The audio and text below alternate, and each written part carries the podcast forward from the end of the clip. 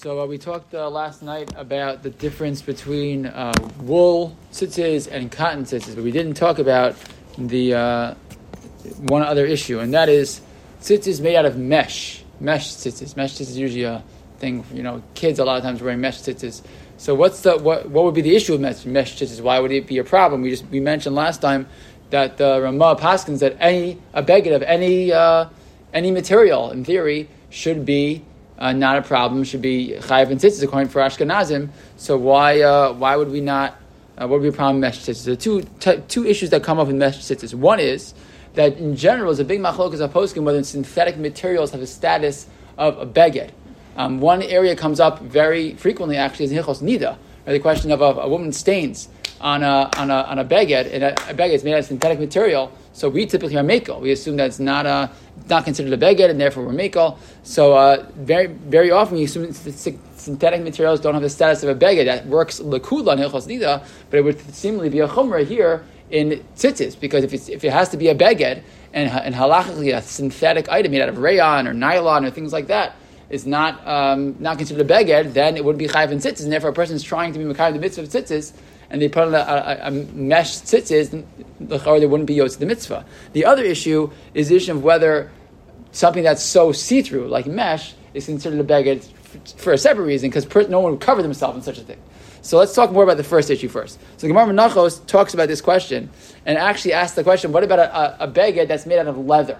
And the, and the Gemara Paskins that a that an item uh, a beged that's made out of leather is not chayav in tzitzis. That's not Shulchan Aruch Paskins. That leather leather clothing that even if it's made out of four corners has four four corner garment. It doesn't matter. It's not chayav in tzitzis. And the question is why is that? And the, and the Bryce explains because only items that are woven together, woven from different strands, that's considered a beged. Something that's you know it's woven to a certain material as opposed to leather, which is like just it's just one piece. That doesn't so that that's that, that's not going to work. So Rav Moshe has a tshuva where he writes that uh, even if you would take leather and cut it into straps and strands, you know, and then weave it together, it's not going to work because leather, by definition, is not—it's it's an item that doesn't have to be woven, and therefore it can't have a status as a beged. And therefore, he writes in a different tshuva that he, he, someone asked him why why is it certain people they don't make brachas in their tzitzis, and he says, I know that's wrong. You should make brachas in your tzitzis, but he said.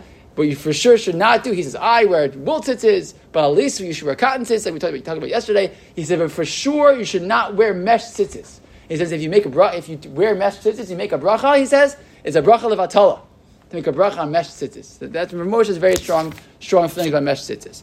Ratsui Pesach Frank and the Klausenberger Rebbe did not feel quite as strongly about it. The Klausenberger Rebbe has a tshuva where he th- says that he thinks that really uh, it could be it's okay. And uh, and he was willing to be makeover, um, and so does Roshol Mzalman Arbach. Also writes that he thinks that in the end of the day, he thinks it's really uh, it's really okay. Um, Rav Shachter thinks that mesh in and of itself is fine. It's a, it's considered a beged in halacha.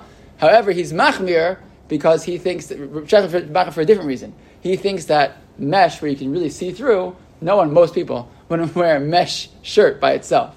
So I once heard Rabbi Leibowitz, or Rabbi Leibowitz was talking about this topic, so he said, well, it may depend on the mesh. For example, if it's a mesh that's very see-through, so yeah, maybe not. But if it's like mesh, but like the type that you wear like on a basketball jersey, it's like technically mesh, but it's really very close, people would wear it, so maybe that would be, even Rav Shachter maybe would be mekel. So Lamaisa, Lamaisa as follows. Person has a choice, we talked yesterday, obviously, you know, a person wants to be machmir for wool, gavaldik, great.